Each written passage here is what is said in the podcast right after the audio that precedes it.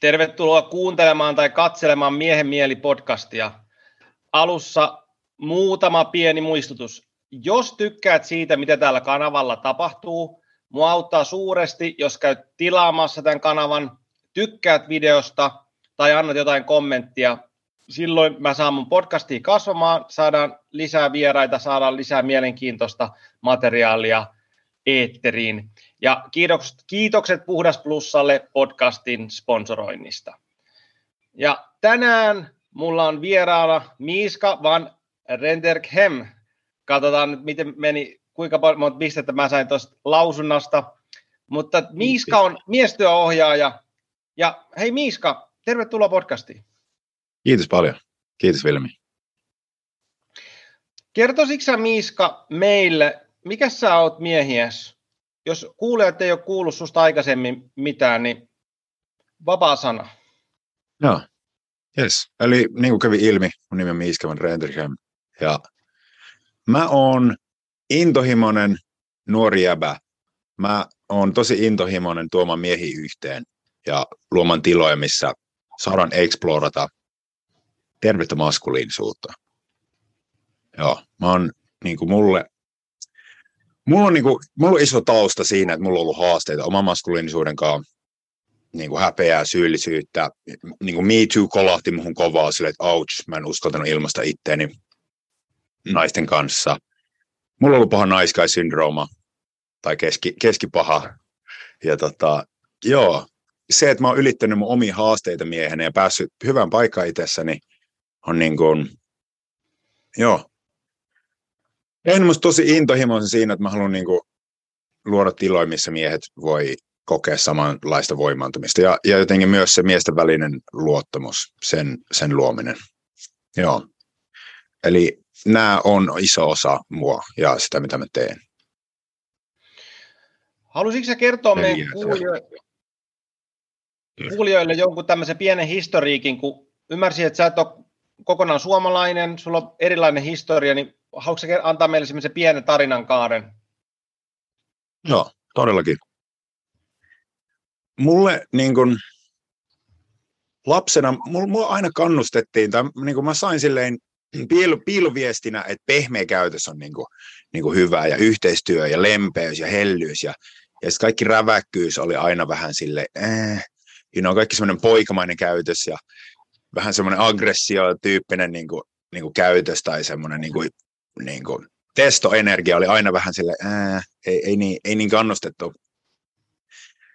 Se oli mun lapsuus. Sitten teiniässä mä hengasin, suurin osa mun kavereista oli maahanmuuttajia ja niin kuin afgaaneja ja kongolaisia. Niillä on paljon enemmän jotenkin testoa ja, ja tälle. Ja jotenkin mä ja kuuntelin paljon räppiä. Ja mä hakeuduin enemmän tämmöiseen machopiireihin ja ehkä mun koko teini-ikä meni enemmän semmoisessa energiassa, mitä kulttuurillisesti kutsuttaisiin toksiseksi maskuliinisuudeksi. Mä menen tälleen boostilla, niin ei, ei käydä koko elämäntarinaa niin liian yksityiskohtaisesti. Mutta sitten niin sit joskus parikymppisenä mä olen päätynyt tämmöisiin niin kuin, vähän tämmöisiin natural high healing tyyppisiin piireihin, jossa joogataan ja jne. Ja, ja sieltä mä sain tosi vahvan niin viestin. Ähm, sä ei siis mitenkään liity natuun, mä vaan niin heitin niin tämmöinen jooga hyvinvointipiiri, right? Niin kuin tämä, tämä, tämä skene. Niin tässä skenessä äm, mä, sain, mä sain sellaista viestiä, että, että hei, että, että niin kuin konektaa sun sisäiseen feminiiniin ja niin kuin naiset ty, tykkää miehistä, jotka on osa ilmasta tunteita ja, ja kaikki tämä ja niin kuin sisäinen feminiini ja ollaan pehmeitä ja, ja joogataan ja kaikkea tällaista. Ja tota, no, mähän menin sitten tuohon niin aika syvälle, right? Mä niin kuin, ja sitten sit tuli tämä Me, Me Too-liike tapahtui. Mä olin varmaan just joku 18. Ja tuli Aksen mainokset ja kaikki, ja mu- muista sen by the way. Joo. Kyllä. Niin tota, joo, mä onnistuin luomaan itselleni aika ison pelon, pelon ja jonkun häpeän ja syyllisyyden liittyen tuohon miesenergiaan ja toksinen maskuliinisuus oli niin termi, mitä viljeltiin paljon, niin tota, joo, onnistun luomaan itselleni sellaisen niin pelon, että mä en halua olla toi, mä en halua olla toi jävä, toi toksinen maskuliininen jävä, you know, tai toi, toi Me Too-jäbä. Ja mä kävin aika pitkä matka, joku neljä vuotta ehkä. Mä, mä olin tosi feminiininen, mä käytin joogahousuja, tiedätkö, kireitä joogahousuja, mulla oli pitkät hiukset ja olin raaka vegaani ja olin tosi yhteydessä mun sisäiseen feminiiniin, mistä, missä oli myös paljon kaunista ja niin se oli tärkeä matka ja opin sieltä paljon, mutta mut pallit katos. Ja niin kuin se, että, että mä olin toi pehmeäjävä, ei siksi, että mä oon toi pehmeäjävä. Okei, joo, ehkä toi puoli on mussa. Joo, joo, fair enough, mutta niin kuin mä, mä feikkasin. Mä, mä modasin itteeni moneksi vuodeksi siksi, että, että mä saisin validaatiota ja rakkautta. Ja mun, mun sisäinen naista oli silleen, että aa, että näin saa naisilta hyväksyntää ja validaatio ja rakkautta olemalla tääjävä. Ja eihän se nyt ollut niin kuin aitoa. Ei, ei, se ollut minä. Niin tota, tossa jumissa mä olin niin kuin monta vuotta. Ja sitten mulle kulminoitu niin kuin yhteen momenttiin Paimaassa, Kopanganilla, Ecstatic Dance tanssilattialla, niille, jotka ei tiedä mikä Ecstatic Dance, niin se on semmoinen tila, missä, se on päihteetön tila, missä tanssitaan pointtina ilmasta itteensä ja niin kuin vapaasti tanssii ja niin kuin, ilmasta liikkeen kautta itteensä. Anyway, Taimaassa on kuuma, siellä on paljon vähäpukeisia, kauniita, upeita, seksikeitä naisia.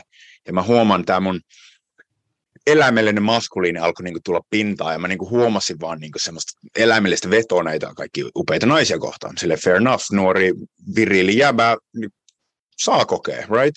Mutta mut, mut, kun mä huomasin tota energiaa itsessäni, niin mä, mä tunnistin saman tien niinku syyllisyyttä, häpeitä, pelkoa, että, että jos joku tietäisi, mitä mun sisällä liikkuu. Ja sitten mä siinä hetkessä tajusin, että jumalauta, mä en niin kuin, rakasta kaikki osi itseäni, mä en hyväksy tätä energiaa itseäni, mulla on iso lukko tässä. Mä niin kuin, himmaan tätä tämmöistä niin eläimellisimpää maskuliinia, tämmöistä niin kuin, joka, joka ei häpeile seksuaalisuutta, joka uskaltaa mennä lähestyä naisia, niin kuin, vähän niin kuin ns. ottaa mitä haluat tässä maailmassa niin kuin terveellä tavalla. Mä en, mä en ollut, mä en ollut, mä tajusin, että okei, mä, mulla on iso, iso, iso lukko tossa. Ja toi oli se momentti. Toi oli se momentti, kun mä lähdin työstää kovaa niin kun, omi, oma miehyttäni, omi, omi lukkojeni tuossa aiheessa ja tutkii sitä, että okei, tämä mun tämmöinen feminiinen niin kuin housu hippi olemus, onko tämä oikeasti mua vai mistä on tullut, jne. Ja mä lähdin etsiä mentoreita.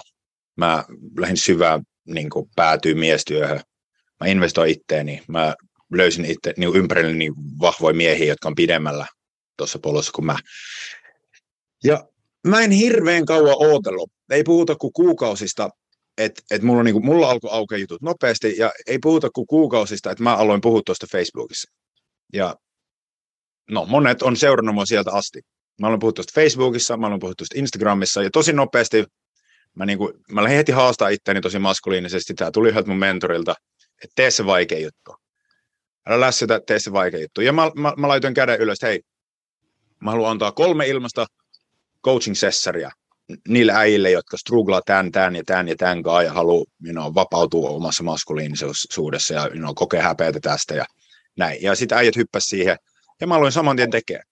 Silleen, että joo, mä olin niin kuin askeleen edellä niitä, niitä äijät, jotka tuli mun luo. Ja tälleen mä oon lähtenyt rakentaa tätä mun uraa miestyöohjaajana, coachina ja nyt mitä, kaksi, puoli, kolme vuotta myöhemmin meillä on velivoima ja me oltiin just Natuilla vetää hiton iso työpaja, hito iso luento, niin kuin bangeri voimakasta settiä, että niin kuin me liikuttiin nopeasti silleen. Joo, tässä ollaan. Mä, mä muistan, kun mä tapasin Miiskan ekaa kertaa sitten on varmaan, en mä muista kuinka vuotta, vuotta aikaa, ehkä 6-7 vuotta.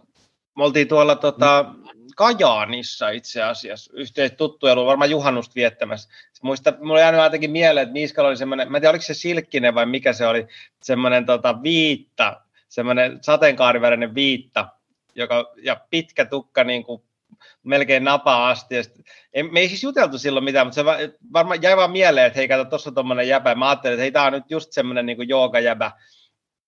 Eikä siinä mitään, se on, itse olen myös joka opettaja kaiken näköisistä paikoissa kulkenut, niin se on ihan ok. Sitten se oli hieno kun sitten jossain kohtaa varmaan jostain Instasta tai Fasesta tuli vastaan tai Miiskan miestyvä juttu, ja se oli vaan sellainen, että wow, että hei Miska on lähtenyt tota maskuliinisen energiajunaa. Sitten se, hauska, mä oon seurannut tuolla niin kuin sivusilmällä, kun ollaan Instakavereita Miiskan menemistä, niin tosi isot respektit siitä just, että sä oot saman tien lähtenyt niin kuin täyde, täysin tekemään sitä. Että, että sillä tavalla, että venailu, että hei, sitten kun mä oon käynyt nämä kurssit ja nämä kaikki, ja sitten kun mulla on joku ohjaajapätevyys, niin sitten mä rupean tekemään jotain, vaan sä oot niin kuin saman tien lähtenyt tota, tykittää. Mutta et, et, sillä tavalla sitä ihminen kasvaa siellä kovassa tulessa, kun lähtee heti tykittämään, niin isot respektit siitä kyllä sulle.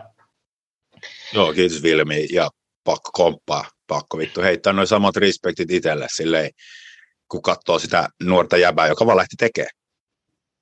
Et, et, joo, toi, toi ei ole itsestäänselvyys ja taputan myös itseeni siitä olkapäälle sille hyvin tehty.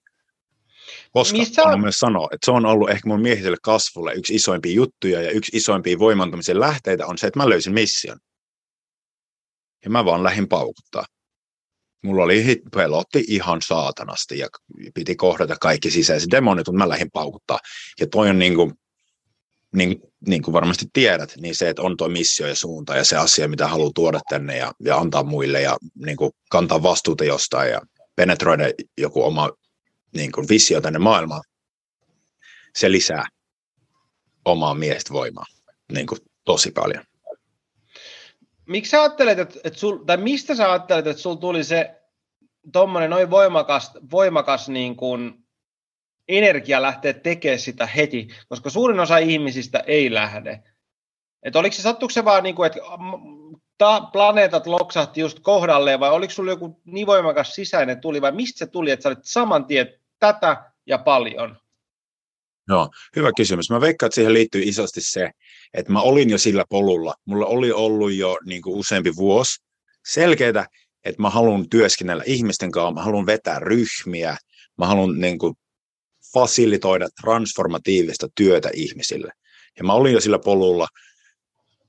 Tiedätkö, mulla oli jo niin kuin, no koulutus ja niin kuin hengitys, har, miten se nyt sanoisi, niin kuin breathwork, fasilitaattorikoulutus, mä vedin niin kuin tuommoista, ja mä pidin ihmisille tilaa niin kuin traumatyössä niin kuin hengitysharjoitusten kautta. Mä fasilitoin ää, kommunikaatiotyöpajoja ja vuorovaikutustyöpajoja, mä olin niin kuin jo tuossa höngässä. Niin, mutta sitten sit kun mä vaan tajusin, että oikeasti, joo mä teen noita kaikki juttuja, mutta sitten niin kuin oikeasti se kaikista innostavin ja pelottavin, jännittävin, siistein juttu on työskennellä miesten kanssa. Ja et, joo, mä veikkaan, että se mikä nopeutti sitä oli, että mä touhusin jo asioita. Ja, ja mulla oli jo ohjaajakokemusta ja tälle ja, ja hönkä tuossa jutussa, mutta sitten mä vaan tajusin, että, tämä on missä mä struglaan. Tämä on, niinku, tämä on, se, tämä on se mun niinku hero's journey jossa mä koko ajan liikun eteenpäin. Ja mä olin niin intohimoinen siitä omasta, omasta matkasta miehenä, ja kuitenkin tahkoin niin kuin semi nopeasti, tai tosi nopeasti tuloksia itselläni, niin mä olin silleen, että okei, mä katson ympärilleni, niin kuin täällä on väsykä epidemia, niin kuin me ollaan väsyköidytty, you know? ja sitten mä olin silleen, että mä haluan ottaa mun äijät mukaan. Mä, mä haluan nää, niin kuin, sille, jos mä voin, niin mä niin kuin, ojennan mun käden ja niin kuin, otan kaikki veljet messiin, jotka niin kuin, haluaa. Ja sillä okei, okay, niin kuin, mä en ole missään maalissa, mutta ei mun tarvii olla, koska niin kuin, on ihmisiä, jotka askeleen tai kaksi takana mua. Mä voin tuoda ne tänne. Joo. Millaista palautetta sä sait siihen alkuun, kun sä rupesit tekemään tätä? Se oli myös ehkä yksi iso tekijä. Mä muistan, mä postasin yhden videon, jossa mä adressasin sen, että kuinka paljon mä oon kuullut naisilta semmoista palautetta, että miehet ei ole osannut kunnioittaa niiden eitä, niin kuin naisten eitä, että ei olla osattu kunnioittaa rajoja. Mä niin kuin aika intohimoisen videon tein siitä aiheesta. Ja mä muistan, että se sai satoja tykkäyksiä, tuhansia, tuhansia katsojia, varmaan satoja kommentteja. Ja kaikki oli vaan silleen, että fuck yeah, äijä. Että me, you know, hyvä miiska. Ja mä sain niin kuin, ka- kaikkea, mitä mä tein aluksi, mä sain niin, kuin niin paljon positiivista palautetta, että se kans motivoi mua. Niin kuin maailma oli silleen, että joo, tuu tänne, tuu tänne. Niin tota, joo, no totta kai siellä täällä aina seassa on joku heitteri, joka niin kuin, pahoittaa mielestä, whatever, mutta mut niitäkin oli varmaan siinä aluksi yllättävän vähän, ja joo, sain vaan tosi paljon semmoista niin hyvää palautetta, ja se kyllä motivoi mua, eli kiitos, kiitos kaikille, jotka silloin oli siellä, ja tiedätkö, antoi vihreätä valoa, antoi tsemppiä, kyllä se auttoi, kyllä se auttoi. Oliko se, teikö sä englanniksi joskus aikaisemmin materiaalia, vaihdoiko sä sitten suomeksi vai mikä se kuvio oli? Kyllä, just näin. Mä oon, mä oon niin tehnyt suomeksi vasta, mitä mä sanoisin, ehkä, voiko siis tyyli alle vuoden vasta. Joo. Tyyli viime syksynä mä tein sen muutoksen. Joo, Miks velivoima on ollut olemassa alle vuoden. Miksi sä vaihdoit suomen kielelle? Joo, tota, no niin kuin varmaan tässä käyn ilmi, mä en muista sanoa, että se vai et, mutta varmaan jengi vähintään äh, sukunimestä päättelee, että mä, mä en ole täysin suomalainen, että mulla on, niin kuin, mä oon puoliksi belgialainen, koko ikäni vähän identifioinut vähän silleen, että, että just, että en ole ihan suomalainen ja näin, ja sitten aikuisella just reissannut suurimman osan silleen, niin kuin kaksikymppisestä johonkin kaksikutoseen. Mä oon ollut enemmän ulkomailla kuin Suomessa. Mutta sitten tässä näin viimeiset pari vuotta mä oon kuitenkin juurtunut tänne ja mulla on tullut semmoinen juurtuminen, että okei, mä oon käynyt mun seikkailut, mä oon käynyt pallottaa maailmaa, mä oon käynyt exploraa. Nyt mä oon täällä. Nyt mä oon niin Suomessa, mä haluan asua täällä. Mun, mun fokus on mennyt siitä seikkailusta ja niin kuin vallottamisesta, mikä, mitä on tämmöisiä maskuliini testosteron impulseja, mitä nuorella miehellä on hyvä olla. Niin enemmän siihen, että hei, mä haluan juurtua tänne, talo, vaimo, lapsi.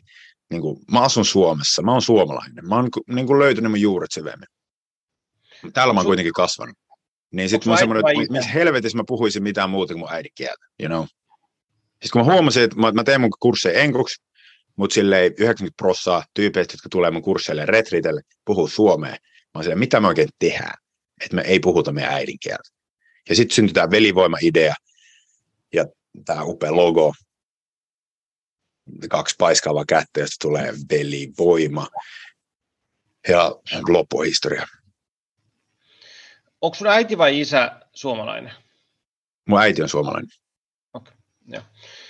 Toi, sä rupesit tekemään tätä matskua suomeksi, ja se faktahan on se, että Suomessa tämän tyyppistä työskentelyä on vähän sika vähän. Oikeastaan käytännössä aikaisemmin vain Teemu Syrjällä teki jotain, ja sitten jotain ihan yksittäisiä pieniä muita juttuja. Nyt, nyt, nyt, nyt vähän enemmän alkaa, alkanut kuplia tästä muutamia Suhosen Tero ja muuta, muutamia muita, ketä, ketä tekee kans. Mutta selkeästi tämä Suomi on sellainen niin kenttä, niin kuin, joka va, vaan kaipasi suomenkielistä tämmöistä materiaalia. Ainakin se on, se on mun kokemukseni tästä.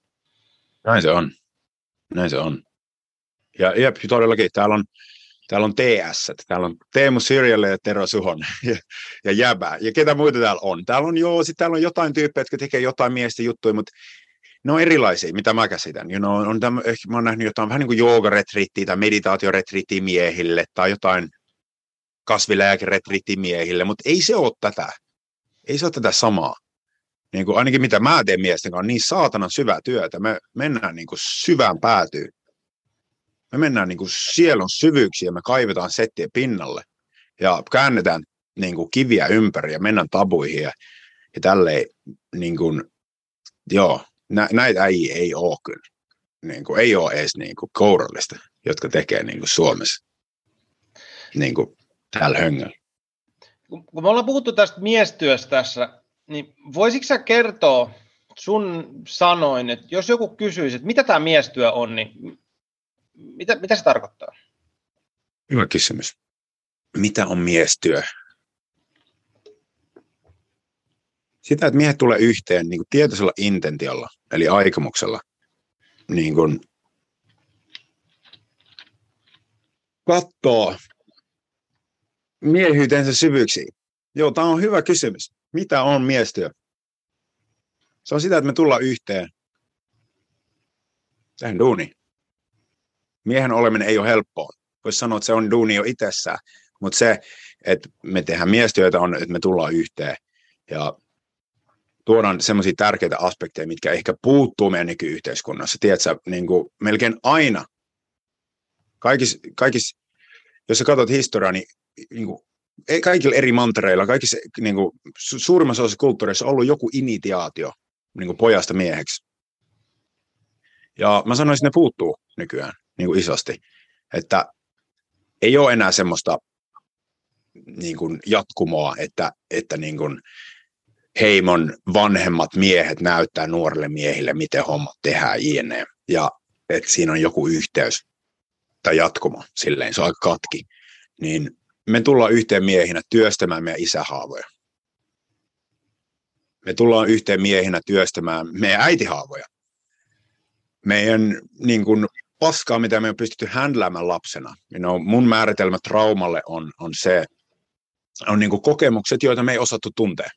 Kokemukset, joita me ei osattu käsitellä, joten ne jää jotenkin meidän kokemuksen. Ne vaikuttaa siihen, miten me vuorovaikutetaan, ilmaistaan itseämme jokapäiväisessä niin elämässä. Mitä mä teen mun mielestä, on, mä autan miehiä niin purkamaan noita juttuja. Ne voi olla pieniä. En mä meinaa, että tarvii olla jotain tosi hektistä traumaa taustaa, mutta semmoisia niin juttuja, että okei, äiti jos on antaa rakkautta niin täysin. Tai oli emotionaalisesti vähän epävakaa, tai isä oli kylmä, whatever, right? Niin tullaan yhteen miesten kanssa ja hiilataan tuommoisia asioita. Ja mieshaavoja, you know. Kaverit kiusat koulussa tai whatever oma, oma, omia epävarmuuksia sängyssä, kaikkea tällaista. Joo. Mä jotenkin ajatellut... Mitä, sillä... sä, mitä sä vastasit tuohon kysymykseen? Haluan kuulla sun. Mä ajattelin sen ensin, ensin sitä kautta, että, että mä olen siis paljon miettinyt sitä, että mik, miksi tätä tehdään, mutta jos mä, mä voin puhua oikeastaan omasta, omalta kohdalta, niin mulla se lähti se koko homma siitä, että seitsemän vuotta sitten, kun mun vaimo tuli raskaaksi ja tota, jotenkin tajusin siinä kohtaa, siinä oli muutama semmoinen hetki, kun, tai tuli kuuli, että, että mulla tulee poikalapsi. Ja kanssa oli paljon, olin myös kaiken näköisissä henkisyys piireissä pyörinyt silloin pitkät ajat jo. Ja silloin mä jotenkin tajusin sen jo, että mun täytyy näyttää miehen mallia mun pojalle. Sitten mä samaan aikaan, kun mä täysin tonne, mä sanoin, että ei helvetti, että, että, että en mä tiedä, mikä, mitä olla mies. Ja mä taisin, se oli niinku semmoinen shokki, ei saakeli, tuolta tulee tuommoinen pieni poika kohta maailma, joka ottaa musta mallia. Niin että nyt on niinku aika step up, nyt on aika ruveta niinku selvittää, mitä tämä miehenä oleminen on. Mutta tämä oli se, mistä multa lähti. Mutta mä ajattelen, että miestyö on sitä, että lähtökohtaisesti miehet ovat hukassa. Meidän, meillä ei ole hyvää miehen mallia olemassa meidän yhteiskunnassa. Meillä on fragmentteja, palasia hyvistä jutuista, mutta semmoinen tietynlainen miehen malli puuttuu, että jonkun sortin mas- maskuliinisuuden kriisi. Ja mä en sano, että miestyö on sitä, että me ollaan keksimässä joku uusi tapa olla mies. Et se on ehkä enemmän sillä, että osaksi me löydetään sitä vanhaa hyviä juttuja, otetaan niitä, mitkä toimii, ne mitkä ei toimi, jätetään pois. Ja se on ehdottoman syvää työskentelyä itsensä kanssa ja oman persoonan ja mielen kanssa, että, mitkä asiat on perseestä, mitkä asiat on hyviä, missä mulla on kipukohtia. Ja sitten kun me tehdään sitä miesten kerran pelkästään, niin siinä on ihan omanlainen essenssi. Ja puhutaan niin kuin desexualized spaces, eli että ympäristössä, jos ei ole seksiä, ei ole sitä, että me kilpaillaan jostain naisista tai jostain huomiosta, vaan se, että siitä tulee nimenomaan veljet yhteen, niin kuin sullakin hienosti tämä velivoima on. Ja se ei jännä, että siinä on jotain mystistä ehkä jopa, kun sitä ruvetaan tekemään kun kaikki tietää, ketä on ollut jossain miestyöpajoissa, niin siitä lähtee semmoinen tietynlainen niin kuin energia liikkeelle. Ja sillä, että ei helvetti, että tätä mä kaipasin. Tämä niin kuin täyttää mut. Ja no, ehkä tämmöinen pitkä kuvaus, mitä on miestyö mun, mun näkökulmastani. Ei, mutta sä vastasit tuohon niin piru hyvin. Mä huomaan, että mä itse jäädyin noin, sim, niin kuin, niin kuin noin simppelin kysymyksen äärellä. mutta silleen, että sä, sä tota, vastasit erittäin hyvin, just toi, just toi että niin kun miehet on keskimäärin hukassa. Ja just toi, että se tila, että oho, täällä ei olekaan naisia. Ihan helvetin iso ero. Että yhtäkkiä ei ole, se, se, se, just se, se, se kilpailu, se, että okei, se, se vietti, mikä tulee niin heiton luonnollisesti niin helposti, että lähdetään vähän kukkoilee, vaikka se olisi hienovarasta, mutta se on siellä. Sitten kun ei ole naisia, ja se, se juttu on täysin pois pöydältä, niin tulee ihan eri taso yhteismiesten välillä. Kyllä. Kun me puhutaan tästä miestyöstä, ja me ollaan heitelty tämä Mr. Nice Guy-syndrooma tänne ilmaan, tai ehkä tämä joku väsykkäsyndrooma suomeksi, niin hmm. se, on ainakin, se on varmasti muissakin kulttuureissa, mutta et tosi paljon täällä meidän Skandinaaviassa tätä väsykkämiehiä. Ja se on semmoinen niin epidemia. Niin voiko se vähän kertoa, sanoit, että sulla oli itsellä tämmöistä, että mistä, mistä on niin kysymys? Hmm. Todellakin. Ja ymmärrätkö mä oikein, että sä oot käynyt vielä jonkun valmennuskoulutuksen niin tämän spesifi aiheen ympärillä kanssa? En, siis mu, mä oon käynyt tuolla kaiken näköisiä kursseja, mutta ei mulla ole mitään niin koulutusta tässä. Okay, mä oon Haje Peppingin kanssa, joka on ollut podcastissa, se on miestyöohjaaja tuolta Hollannissa. Mä, se on hyvä ystävä, mä sen kanssa tehnyt paljon juttuja, mutta et se nyt on, ehkä vaan me ollaan kahdestaan tehty paljon juttuja. Niinpä. Eli mistä on kyse? Miten mä hahmotan sen on, just toi, että, että on niinku, se miesmalli puuttuu. Se terve miesmalli puuttuu ja niinku ison osan meidän kasvatuksesta on tehnyt meidän äidit, meidän päiväkotitädit, meidän opettajat, jotka on ollut iso osa naisia. Ja se meidän malli, mikä me ollaan opittu lapsena saamaan sitä rakkautta ja sitä validaatioa, on olla kiltti hyvä poika ja tottelee ja tekee niin kuin pyydetään ja on kiltti ja lempeä ja yhteistyökykyinen ja tottelee. Right? Ja sitten monelle tuo jää päälle, tulee teini-ikä ja me niin kuin koitetaan käyttää, että okei, noin me ollaan opittu, että äiti tulee iloiseksi ja niin kuin päiväkodin pirkko tulee iloiseksi, että me ollaan kilttejä ja koitetaan lukea, että mitäs nämä naiset haluaa, koitetaan hiton tarkkaan skannata ja tehdä niin. Ei mietitä, mitä me halutaan. Ei mietitä, mikä meidän totuus. Ei mietitä, missä meidän selkäranka menee, vaan koitetaan miellyttää sitä mammaa ja sitä pirkkoa. Ja sitten kun tulee teini-ikä ja alkaa niin seksuaalinen energia virtaamaan näin, niin koitan niin tehdä tätä samaa strategiaa.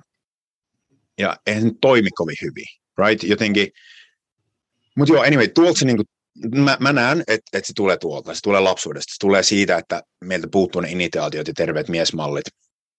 Eli kun terve niin kuin, oman totuuden, oman tahdon niin kuin, ilmaisemisen integrointi.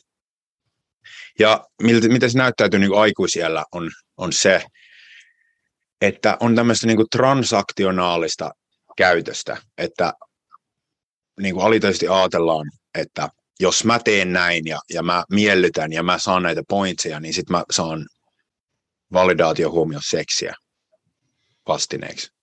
Ja mä, mä koitan niin saada sen epäsuorilla tavoilla olemalla mukava, olemalla kiltti, olemalla huomaavainen, olemalla erilainen kuin kaikki noi kusipäääijät, jotka haluaa vaan pillua. Right? Olemalla sitä, olemaan tämä kilttijävä. En, en, mä, en mä halua pillua. Mä haluan vaan olla kiltti ja mä teen näitä kivoja asioita. Mä teen palveluksia ja hei, aa, you know, on niin kuin ovimatto, ei osaa pitää rajoja. Ja, ja niin kuin isossa ytimessä toi niin kuin transaktionaalisuus, että hei mä teen näitä juttuja, mä oon kiva, mä oon kiltti. Mä en ilmaise, mitä oikeasti haluan. Ja sitten sit siinä on niinku näitä, niinku, näitä isoja, niinku, eihän siinä ole mitään väärää olla mukava, niinku mukava, mukava mie- ihminen. Ei siinä, ei siinä ole itsessä mitään väärää, mutta se on feikkiä ja, ja se on ka- semmoista kaupankäyntiä. Plus, mitä sitten näkee, on, että nämä miehet ei osaa pitää huolta omista rajoistaan. Nämä ei osaa ilmasta, mitä ne haluaa, ne osaa ilmasta omia tarpeitaan, ne valehtelee, ne manipuloi, ja joku päivä se paska räjähtää. Niin tämä on se juttu, että sitä vaan niin kasataan, kasataan, kasataan, kasataan. Onko tämä luotettava mies? Että se on niin kuin mukava ja kiva, mutta se ei oikeasti ilmaise, mitä se haluaa. Se ei oikeasti ilmaise, mitä se tarvii, vaan se tekee näitä juttuja, koska se koittaa saada jotain, ja sitten joku päivä se räjähtää, koska se ei saa niitä. Ja se ei pidä itsestään huolta. Ja sitten ihmiset, niin kuin hänen naiset abisli ei kunnioita häntä. Jne. Ja sitten sit ne räjähtää parisuhteessa. Tätä niin kuin kuulee usein. Mä saan lukuisia viestejä naisilta ig jotka niin kuin puhuu tästä ilmiöstä, että niin kuin mies on, on tällainen ja sitten niin kuin ei osaa ilmaista itteensä, ei osaa ilmaista mitä haluaa ja näin, ja okei, okay, mitä mä teen tämmöisen miehen kanssa. Ja sitten sit se yksi päivä niin kuin aina räjähtää niin kuin ihan saakelin kovaa niin kuin kahden vuoden eestä. Joo, tällaista tulee väsykesyndroomasta. Jos tota, tästä ottaa semmoisen kulttuurillisen, historiallisen näkökulman, niin tämä ei ole mitenkään niin kuin pelkästään Suomesta tai Skandinaaviassa, mutta tässä on oikeastaan kaksi isoa juttua. On yksi on se, että meillä on niin teollinen vallankumous tapahtunut. Jep. Eli pojat eivät olla enää vietä aikaansa isien kanssa, koska aikaisemmin se oli käytännössä niin, että sun fajalla oli joku duuni, niin se oli sitten sun duuni myöskin, sit kun sä kasvoit. Ja sitten sun vaja opetti sut siihen duuniin, eli sä siirryit siihen miesten maailmaan siinä sitten teini-ikäisenä. Ja sitten Suomessa vielä lisäksi se, että meillä on muutama iso sota tuossa takana, niin meillä on sikana miehiä, joilla on tosi paljon traumoja, kaiken näköistä haastetta, jolloin meillä on niin kuin katkennut tietynlainen semmoinen niin kuin linkki siinä niin kuin miesten välillä niin kuin tuplana periaatteessa. Ihan vaan se, että, että pojat ei vietä aikaa miesten kanssa, ja sitten noin kaksi sotaa tuossa. Ja sitten meillä on niin kuin, sanotaan, että meidän vanhemmat, no sun isä ei ole suomalainen, mutta kumminkin niin se, se sukupolvi on sellaisia välinputoajia, jotka on niin kuin yrittänyt sillä parhaansa, sillä vähän feminiinisellä tavalla, ei mitään syytöksiä heille, mutta et, et, et se, et mikä sitten se seuraava sukupolvi, niin on todella hukassa. Ei, se linkki on niin kuin katkennut sinne juuriin, sinne miehen maailmaan, ja tämä on tosiaan niin kuin ympäri maailmaa tietysti tätä samaa enemmän tai vähemmän, mutta et, että Suomessa ehkä vielä vähän niin kuin korostuneesti tämä koko juttu. Ja sitten vielä se, että miestyöstä, niin sehän on koko maailmassa semmoinen, mikä on noussut, sanotaan tuossa kymmenen vuotta sitten ehkä alkanut, että joku ihme maskuliinin herääminen täällä on tapahtunut, koska tämä alkanut kuplimaan pintaa, Suomessa vähän myöhempään myöhempään kyllä, ja ajatus vähän menee karkuun, mutta okei, mä palaan vielä tuohon naiskaan juttuun. Kuvasit sitä hienosti, ja sitten varmaan yksi iso osa siinä on myöskin tämä passiivis-aggressiivisuus. Eli se, niin se aggressio, ei se niin kuin tursua jostain muualta. Ja mitä passiivis-aggressiivisuus on? Addiktioita ruoan kanssa, päihteiden kanssa, kykenemättömyyttä äh, ilmasta itseään, jolloin vaan, niin vaan feidataan, gaslighting-ilmiöt, niin kuin semmoinen, että, että, se, että siitä tulee semmoinen vitun löysä nakki siitä miehestä, että siitä ei saa niin kuin kiinni, vaan se on semmoinen niin kuin hähmäinen olento vaan. Ja ne, ketkä tietää, mistä me puhutaan, kello on tätä, niin luultavasti kokee semmoisen pienen piston sydämessään, että ai saatana, mä oon just tällainen. Ja se on hirveä mm. paikka täytä, koska itselläkin on ollut aivan täysin samaa samaa dynamiikkaa. Mutta mitä sitten niille tyypeille, ketkä on sillä, että ai vitsi, noin puhuu semmoista asiasta, että tämä, tämä kuvaa just mua, niin mitä sitten? M- miten siitä pääsee pois? Joo, kiitos adressat on ja hyvä tiedostaa, että voi olla kymmenen miehiä, jotka just nyt kuuntelevat sille ouch, ouch, mua sattuu. Ja jotenkin joo, adressat on toi. Veli, mä oon ollut siellä, Vilmi on ollut siellä, niin kuin, me ei, me ei niin kuin, tuomita sua sinänsä. Me, joo, me, me, me ollaan, annetaan ehkä veljellinen niin kuin, peili, mutta silleen, you know, haluan myös tuoda tuon aspektin, niin kun, että hang in there, ja, ja ei me, ei me niin kuin, niin kuin, you know, ei ole, ei ole tarkoitus niin kuin, mitä se nyt sanoisi? Lyödä alas. Just näin, jep. Mutta joo, mitä sitten? No ensimmäinen ja isoin ja kaikista merkittävin asia on tiedostaa toi, mun mielestä se et tiedosta, että ai saatana, toi käy järkeen. Ja noinhan se just meni. Ja mun isä ei ollut siellä näyttämä, tuomassa mua miesten maailmaa, vaan mä jäin naisten maailmaan.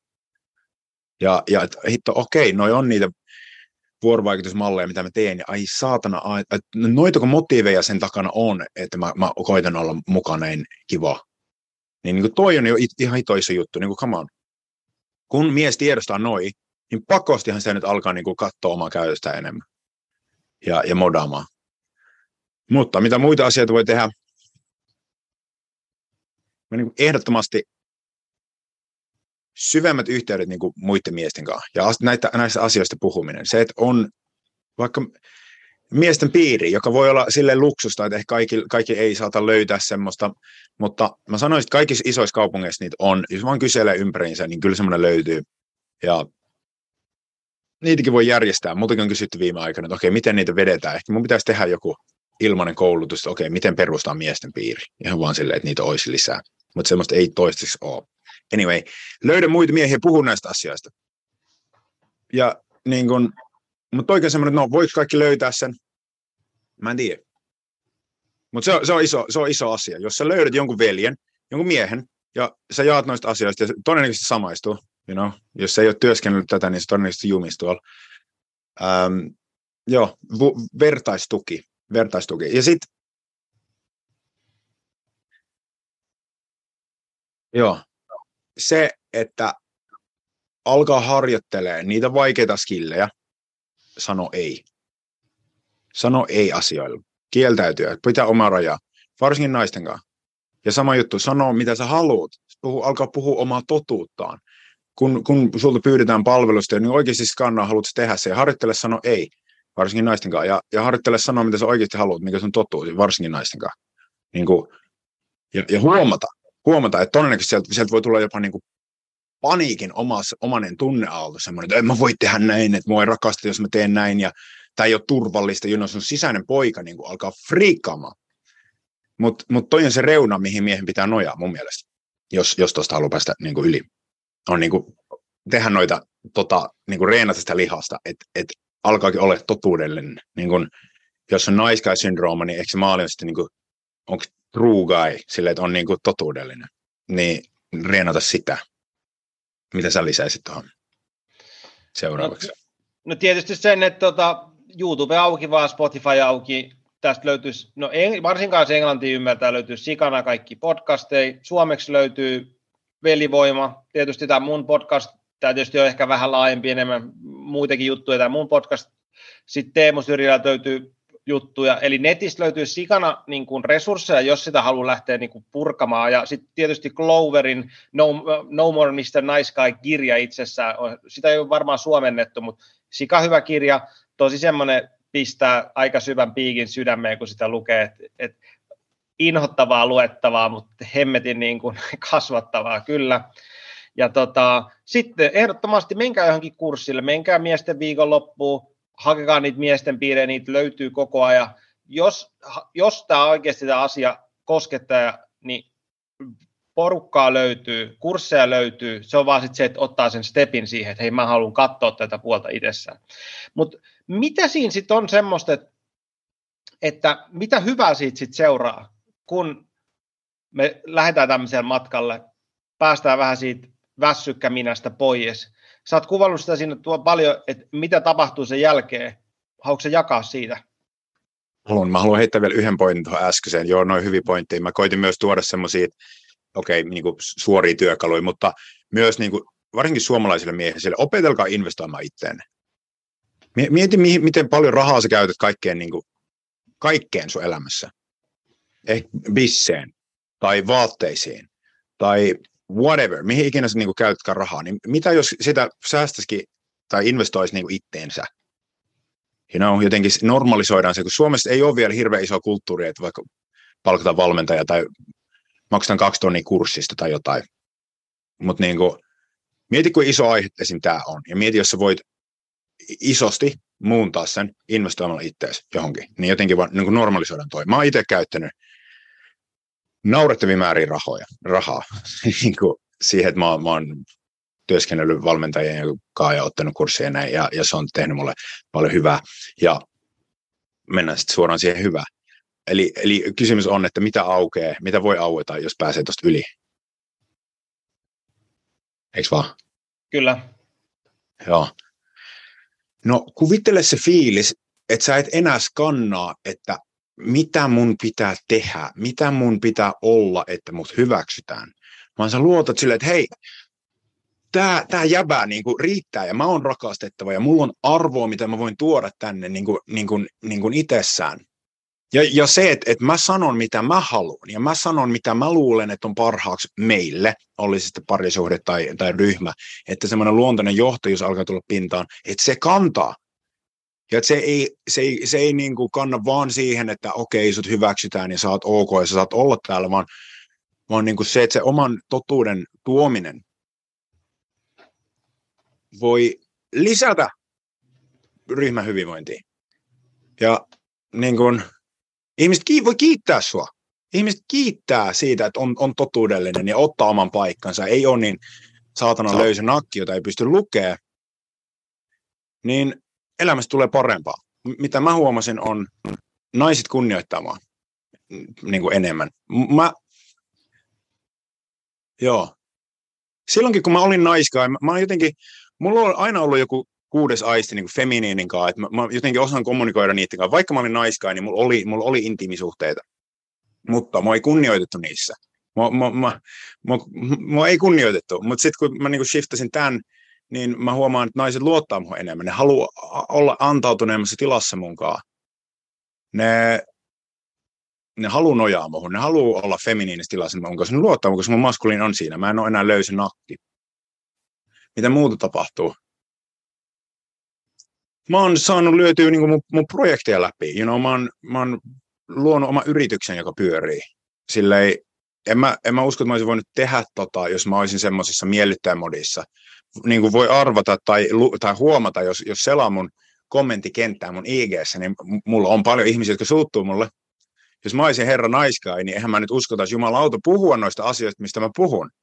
Koska 20 prossaa mun katsojista suuttuu mulle, 80, 50 prossaa rakastaa mua ja 30 prossaa ei ole ihan varma tai jotain. Mutta anyway, silleen, että joo, esim. Mä pystyn handlaa kritiikkiä. Mä pystyn handlaa sitä, että joku suuttuu mulle. Mä silleen, että mä tiedän mun totuuden. Joo.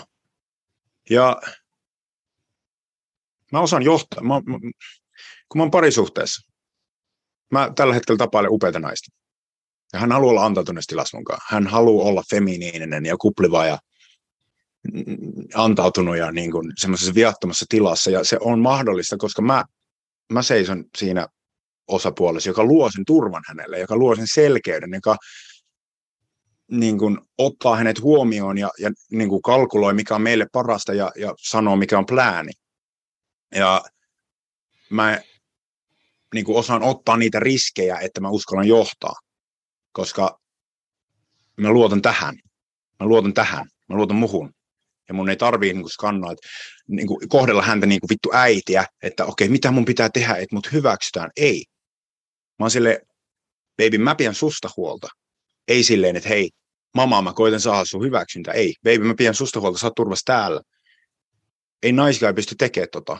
Ei, ei, ei nainen halua antautua niin kuin feminiinisen tilaan, missä on kivaa ja kuplivaa ja rakkautta ja seksiä ja ihanaa, jos, jos mies on löysä nakki, koska eihän semmoisen miehen voi luottaa, ei siihen voi nojata, ei hänen integriteettiin voi luottaa, koska koska se, se muokkautuu ja muovautuu niin kuin sen mukaan, että miten saa rakkautta ja hyväksyntää.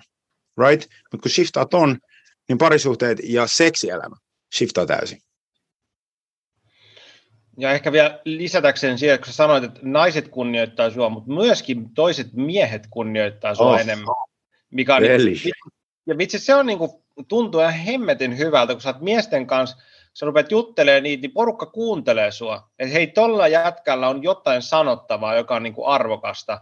Ja sehän on vaan niin kuin semmoinen win-win niin kuin kehä, koska sitten se niin kuin antaa paljon myöskin toiselle miehelle. Ja se ei ole semmoista, että että, niin kuin, että siinä on niin kuin domino, dominointia, sillä täytyy muita ihmisiä dominoida, tai varsinkaan miehiä, vaan se on enemmän sillä, että hei, mä pystyn niin step tässä, mä otan tämän tilan, niin hei, sä voit ihan samalla tehdä, ja vitu hyvä, jos otat sitä tilaa, koska mä ainakin tykkään miehistä, jotka ottaa tilaa, jotka niin kuin, tulee tähän, että et, et mulla on jotain, niin kuin, jonka, jotain niin kuin, mitäs mä sanoisin sitä,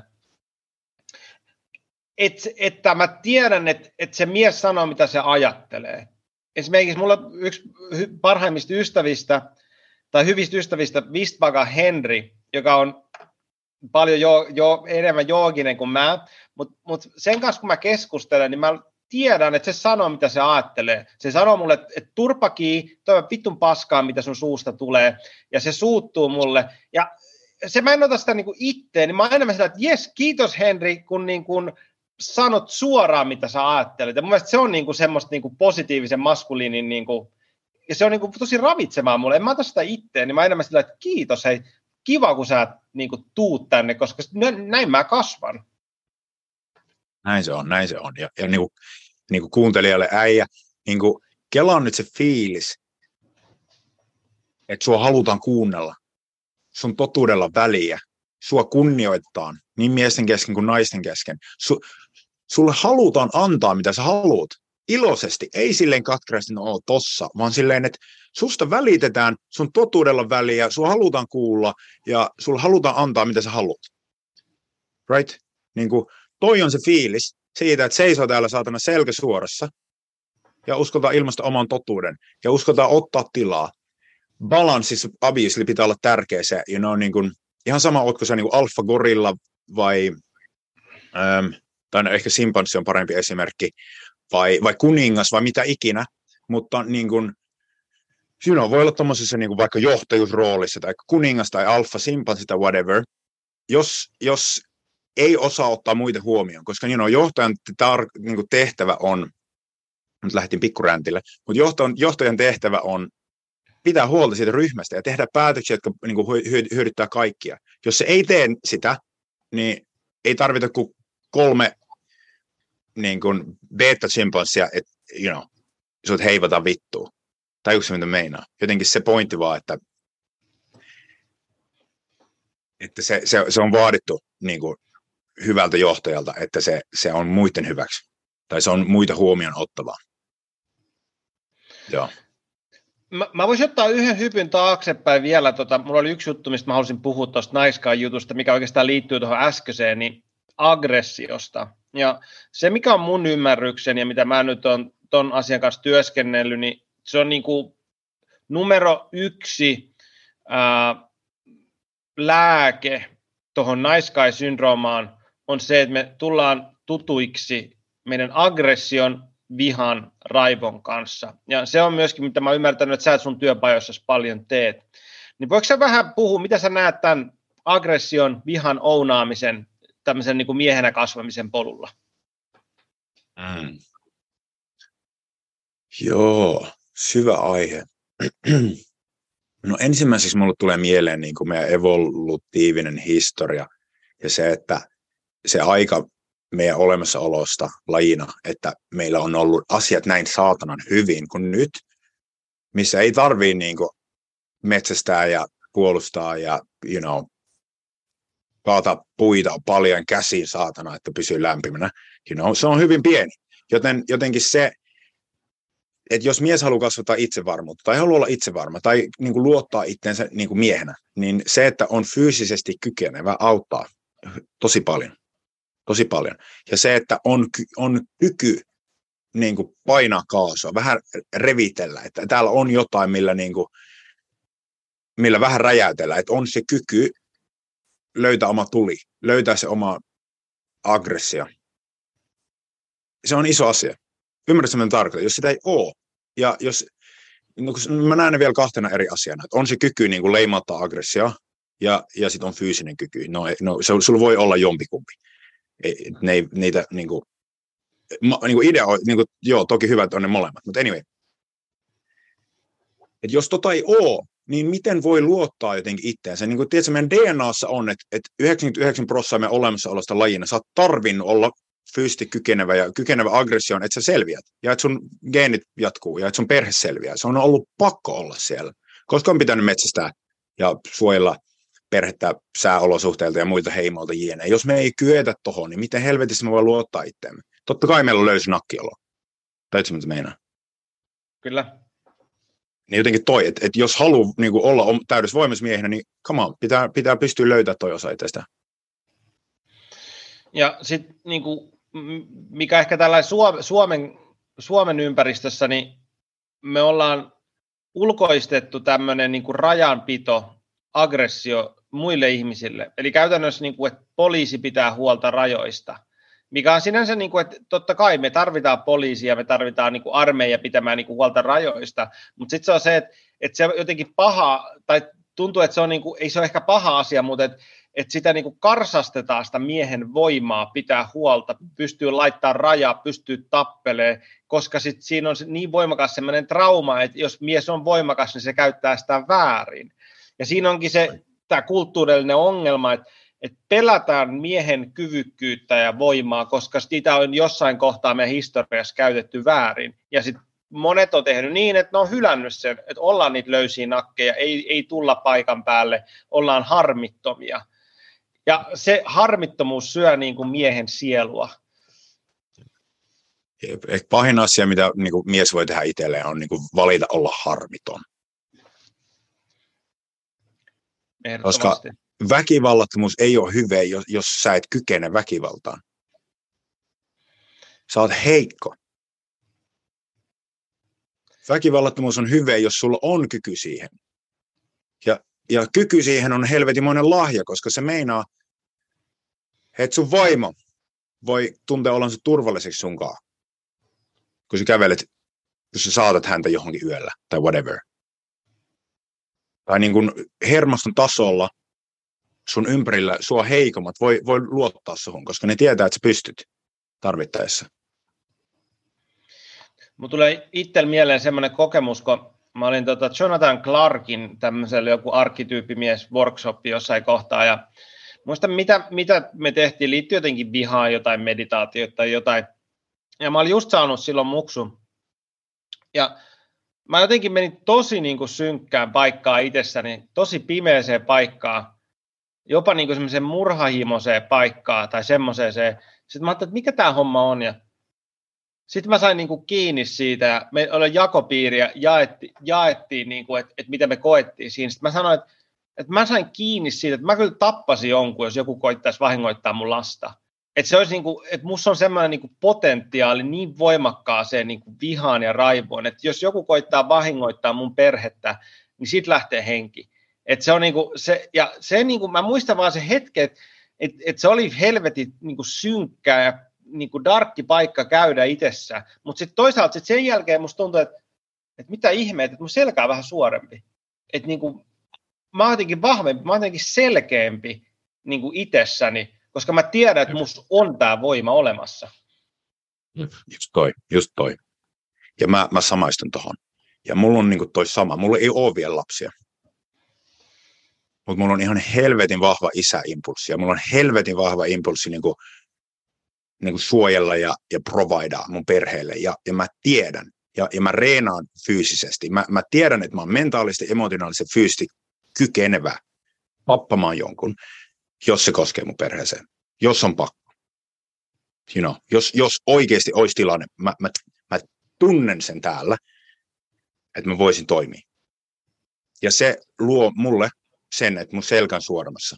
Mulla on rauhallisempi olo. Mulla on, mun hermosto on rennompi koska mä tiedän, että mä voin luoda turvaa. Ja mun sydän sykkii, kun mä puhun tästä. Ja nämä on jännittäviä aiheita, koska nämä on kulttuurillisesti niin, niin kuin, ei kukaan puhu tämmöisestä. Ei, ei kukaan mua vanhempi mieskään on niin kuin hirveän selkeästi jotenkin neuvonnut mua tässä ja tässä energiassa ja tämän integroimisessa. Ja nämä on laittomia asioita ja tosi tabuja. Joku voisi tosi helposti käsittää väärin, mitä me puhutaan just nyt. Mutta silti mä koen, että, että mekin nuorina miehinä ei meidän tarvitse tietää kaikkea tai olla valmiita, mutta silleen, että okei, me silti rohkennetaan, niin kuin, rohjetaan niin kuin avata meidän suu asiasta ja kertoa, missä me ollaan nyt. Ja voi olla, että nämäkin ajatukset vielä kehittyy ja kypsyy, mutta, mutta tässä me ollaan niin kuin paikan päällä avaamassa meidän suuta aiheesta ja, ja uskon, että se inspiroi monia. Ja mun mielestä Jordan Peterson on sitä, niin kuin tätä aihetta on hienosti kuvannut just sillä että ää, meidän täytyy olla monstereita jos me halutaan kasvaa, mutta se monsteri täytyy olla kontrollissa. Et se on niin kuin se koko ydin siinä. Ja se on tietysti se trauma ja pelko siinä, että jos se voima ei ole kontrollissa. Mutta mm. se ratkaisu missään nimessä ei ole se, että se voima poistetaan tai siihen ei mennä, vaan se, se me täytyy luottaa siihen niin kuin kypsyyteen, miesten kypsyyteen händlätä sitä voimaa. Ja se on ymmärrettävä, monet ei luota, ei luota itsessään tai sitten ei luota toisissaan. Mutta se on, niin, musta tuntuu, että se on niin kuin heidän häviönsä silti, koska siitä tulee niin paljon hemmetisti niin kuin hyvää siitä, että se vähän niin kuin sä puhuit siitä, että, että se on niin kuin semmoinen drive, mikä meidän sisässä on, että, että se ei ole vaan sitä, että, että se on niin kuin kyky puolustaa semmoisen niin kuin erillisenä asiana, että jos nyt tulee tappelu, niin se on tosi harvinaista, että joku käy jonkin lapsen kimppuun, mutta se on silti, se on sama aikaa semmoinen, että siitä tulee semmoista niin kuin, elämän energiaa, miehistä niin kuin elämän energiaa, että hei mä oon täällä, mä haluan niin kuin tulla maailmaan, mä haluan ottaa mun paikkani, tehdä hyviä juttuja. Ja se jotenkin se aggressio, me tarvitaan sitä aggressioa siihen, näihin kaikkiin muihinkin asioihin. Toi on erittäin hyvä pointti. Mä haluan kohta kertoa yhdestä harjoituksesta, minkä mä teen mun työpajoissa, mikä liittyy tähän vahvasti. Ja, ja, ja sit sen jälkeen mä jaan ton, että tämän energian pystyy niin kuin muuntamaan omiin projekteihin. Just toi, että sitä tarvii niin kuin, hyvin vähän, ja suuri osa meistä todennäköisesti ei ikinä niin kuin fyysisellä tasolla, ja se on hyvä. kiitollinen, että meidän planeetta meillä täällä, Suomessa ainakin on semmoisessa jamassa, että tota ei, niin kuin, ei oikein tarvii. Mutta se on silti hyvä olla siellä. Mutta jep, että et tuolla voidaan niin kuin, saattaa ne omat projektit maaliin. Ja niin kuin, se, se monsteri voidaan niin kuin, päästä vapaaksi niin kuin, omiin sisäisiin demoneihin tai esteisiin, mitä tulee, kun vaikka perustaa yritystä tai whatever, niin kuin niiden esteiden ja haasteiden murtamiseen. Ja no heiluttaa sitä miekkaa niin kuin siellä. Ja just toi penetratiivinen voima ja toi kyky niin kuin, läimäyttää asioita maaliin vaikka, niin sen voi tuoda vaikka omaa yritysmaailmaa omiin projekteihin, mikä ikinä se onkaan, sen voi varmasti tuoda sinne. Toinen pointti, mikä mielessä, se, että jos mies ei, jos mies heittää ton energian pois, koska se on tehnyt pahaa, se ei ole vaan niin kuin harmi hänelle, vaan se on harmi meidän yhteiskunnalle, koska sitten meni yksi hyvä sydäminen mies, joka on kykynevä sanoa ei. Pois, pois pelistä. Löysä nakki. You know, että me tarvitaan niitä miehiä, jolla on vittu hyvä sydän, jotka kykenee sanoa ei ja kykenee tekemään asialle jotain. Koska muuten meillä on yhteiskunta täynnä lampaita, jotka vaan ottaa mitä tarjoillaan niin kuin lautaselta. Ja niin kuin ei, ei, ei kykene sanoa ei asioihin tai ei kykene vetää rajoja niille, niille miehille, jotka, jotka ei kuunnellut, you know, ei kuunnellut Me Too-viestiä, ei, ei kuunnellut muiden kipua ja on, on silti ky- niille, jotka on edelleen kykeneviä aggressioon ja käyttämään voimaa, mutta jolla tämä niin on kadoksissa. Saat se kiinni, mitä meinaa. Ja tarvitaan niitä äijä, joilla tämä on täällä, ja jotka pystyy pitää huolta, että asiat menee hyvin. You know? Jotenkin, että jos sulla on sydän kohdalla, sä, sä, sun ei kannata heittää tuota energiaa pois, koska me tarvitaan sua. Se ei ole vaan susta kiinni, se on meidän yhteiskunnastakin ja sun perheestä sanoit, että sulla oli joku harjoitus, mistä haluaisit jakaa. Kyllä. Mä, mä, mä, tyk, mä en tykkää hirveästi jakaa, mitä mä teen niin kuin mun viikonlopuilla, mitä mä teen mun niin kuin viikkoretriiteillä tai työpajoilla. Mutta tämä yksi, yksi harjoitus, koska tämä on niin saatanan kaunis. Mä itse asiassa jakanut tämän kerran yhdessä podcastissa. Mä laitan miehet kahteen riviin. Niin, että jokaisen miehen, jokainen mies katsoo toista miestä silmiin. Mä pyön niitä heittää läpyt ja adressaattaa harjoitusta ja henkilökohtaista. Ja sitten mä pyydän niitä sulkea silmät, mä laitan eeppisen tunteita herättävän biisin. Ja mä pyydän niitä miettimään, minkä puolesta olet valmis kuolla. Minkä puolesta olet valmis tappaa. Minkä puolesta olet valmis nousee vittu ylös, antaa kaikkea, kävi mitä kävi, vaikka kuolemaan asti.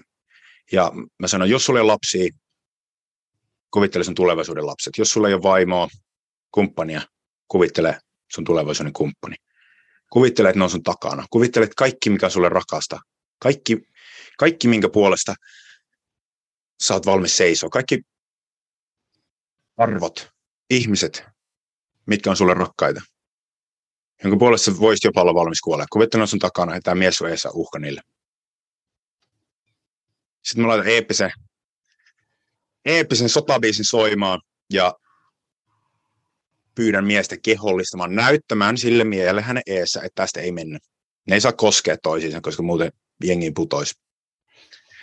Mutta kehollistaa se tunne, että sä et tuu tästä ohi, vittu, piste.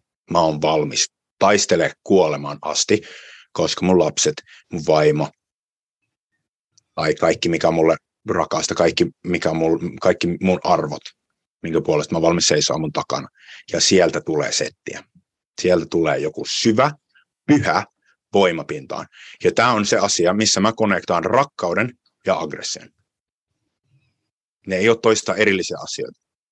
Se on se pointti, miksi mä, miksi mä jaan tämän harjoituksen nytkin. On vaan demonstroida. Kuvittele itsesi tohon. Ja niin kun, toivottavasti saat kiinni sen pointin, mitä koetan tehdä, joka on, että aggressio voidaan käyttää niin kuin rakkauden työkaluna. Joo. Ja mitä itse ollut tuommoisissa vastaavissa harjoituksissa ja ohjannut, niin se on kyllä ihan uskomaton, niin kuin, miten se niin kuin osuu ja uppoaa ja jää niin kuin sinne sisään. Että ei se ole vaan se, että sä vaan niin kuin teet sen harjoituksen ja sitten that's it. Niin si- siitä jää semmoinen tietynlainen jälki. Jengi niin itkee ton jälkeen. Kyllä. Siis jengi itkee ton jälkeen niin kuin aina. Mä en ikinä tehnyt tota, että en mä näe kyynelin jälkeen. Ei nyt, ei, ei, että jos mulla on 70 sonnia huoneessa niin kuin, niin kuin natuilla, niin ei, ei nyt kaikki itke, mutta moni. niin kuin ne antaa kaikkensa, ne tuo kaikkensa, ne oikeasti kuvittelee sen ja, ja se on liikuttavaa. Se on liikuttavaa löytää se kyvykkyys, löytää se tarmo sisältä. Joillekin miehille eka kertaa ne ei ole ikinä, ikinä löytänyt, nähnyt, kokenut, tuntenut tuota sisällään. Sitten ne kokee se. Ne on silleen, että vittu mä olisin valmis niin kuin antaa kaikkeni rakkauden puolesta. Mä olisin valmis kuolleen rakkauden puolesta. Mä olisin valmis tappaa rakkauden puolesta. Mä löysin sen voiman. Mä löysin sen. Ja mä näin sen vihan.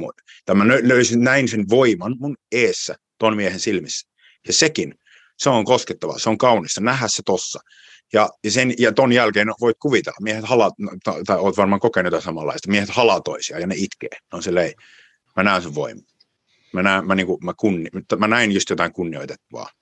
Ja se on kaunista. Mä voisin tosta hypätä vähän niin kuin yhteiskunnallisemmalle tasolle ja ehkä vähänkin ehkä jopa vähän synkempään aiheeseen. Ja niin kuin kaikki niin kuin seuraa tuota mediaa, niin maailman tilanne on epävakaa. Tai no se nyt on varmaan aina enemmän vähemmän epävakaa, mutta et, et varsinkin kun meillä tuossa naapurissa, naapurissa aika mielenkiintoinen valtio, jos tapahtuu paljon asioita. Ja jostain kummasta syystä ei kukaan ole huudellut sitä, että täytyisi ottaa armeijan budjetista rahaa pois, koska mm. meillä on, me, me tarvitaan niin kuin sitä kykyä aggressio. Myöskin naisten totta kai, mutta on se tietysti 95 pinnan armeijasta, armeijasta on miehiä. Mm. Ja me tarvitaan kyky aggressioon, kyky rajan pitämiseen, niin mun mielestä mut voi känsilöidä sitten seuraavan komment, kommentin takia, niin mun kuka sen sanoi tämän englanniksi, mutta mun mielestä se oli jotenkin niin osuva, että että feminismi lentää ulos ikkunasta sillä sekunnilla, kun paska osuu tuulettimeen. Ja, Ehdottomasti. Ja se, sitä, mitä mä tarkoitan silloin, se, että et, et kun me puhutaan oikeasti asioista, jotka on vaarallisia, niin ketään ei kiinnosta jonkun niin kuin sisä, pie, naisten oikeudet tai miesten oikeudet tai lasten oikeudet, jos Venäjän armeija on tuossa meidän rajalla. Se loppuu samalla hetkellä, se kiinnostus siihen.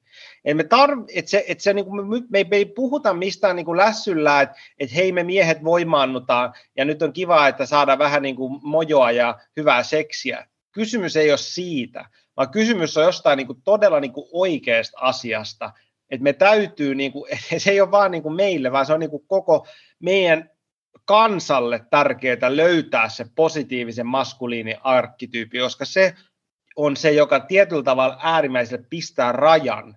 Tästä ei kuljeta. Onko se se Suomen raja sitten, mihin me laitetaan se, vai mikä raja se on, mutta me tarvitaan sitä, että se ei ole vaan tämmöiset, täällä nyt natussa, naturaalisia, siellä kopissa tehdään miestyötä, vaan se, että se kyllä laajenee niin kuin isommalle kentälle, jos me niin kuin mennään ja kat- otetaan se niin kuin täysin tosissaan. Ehdottomasti. Ehdottomasti. Jos sä katsot viimeistä sata vuotta, jos katsot mitä meidän millaista settiä mä isovanhemmat on joutunut näkemään ja näin, niin you know, jos sä, sä oot nainen tai sä oot feminismi, feministi tai oot kuka tahansa ja kuuntelet tätä, niin joo, voi olla hyvä idea, että täällä on hyvä sydämisiä miehiä, jotka on kykeneviä toimimaan, kun paska osuu tuulettimeen. Jep. Koska kun paska osuu tuulettimeen, kukaan ei mene etsimään feministiä. Se tulee etsiä meidät. Ja ehdottomasti sanon myöskin, että feminismillä on, on paikkansa. Ja mä oon ehdottomasti kaikkien naisten kohti, kohtaa, koska väärin, kaikkia naisten väärinkäyttöä, lasten kohtaa väärinkäyttöä, dominointia, aggressiota vastaan, ehdottomasti. Mutta ehkä mä puhun itse semmoisesta niin ylifeminiinisestä niin kuin, äh, No, ehkä se on sitä toksista feminiinisyyttä sitten, mi- mistä mä tästä... Se ei se ole feminiinisyyttä. Feminismillä ei ole mitään tekemistä feminiinisyyden kanssa. Niin, se, se on semmoinen, nai, musta tuntuu, että tosi paljon feminismissä, nykyfeminismissä on semmoista niin kuin naisten kostoa miehille sillä, että et joskus on, on niin kuin, miehen on saattu naisia, niin nyt on pakko ottaa niin kuin takaisin, ja sitten se on semmoista niin kuin miesten pallien leikkaamista, tekemistä miehistä pehmo, pehmoiksi, ja niin kuin, tietynlaista semmoista niin kuin, alitajusta alistamista, ja semmoista niin kuin, mä tiedän, mitä se on, ja sitten tosi moni mies menee mukaan siihen vielä sillä että hei, mä, mulla on semmoinen niin syvä syyllisyys siitä, että joskus miehet on tehnyt jotain paskaa, niin sitten mun on pakko niin kuin, poistua paikalta, mun on pakko tehdä itsestäni joku vitun mato, ja niin kuin, madellan toisten naisten edessä, ja sitten kun mä katson sitä, mä sanon, että ei helvetti, että mitä tässä niin kuin, oikein tapahtuu. Hmm. Joo, joo, just toi. Joo, mä, mä en osta tätä feminismin juttua niin yhtään. Mä rakastan naisia, ja mä haluan tasa-arvoa. Ja mä haluan, you know, esim. mun, mun naisen kanssa, mä haluan pitää hänestä huolta. Mä kunnioitan häntä ihan vitusti. Mä rakastan syvästi. Hän voi luoda elämää. Nainen on luonut mut, you know? Niin kuin mä kunnioitan naisia isosti. Mutta se, mitä mä näen, niin kuin fem, ja sille, että jos feminismin niin kuin pääpointti on tasa-arvo, sukupuolten välinen tasa-arvo, niin hei, nyt on aika vaihtaa nimi. Feminismi ei ole se sana sukupuolten väliselle tasa-arvolle. Mä en osta tätä paskaa.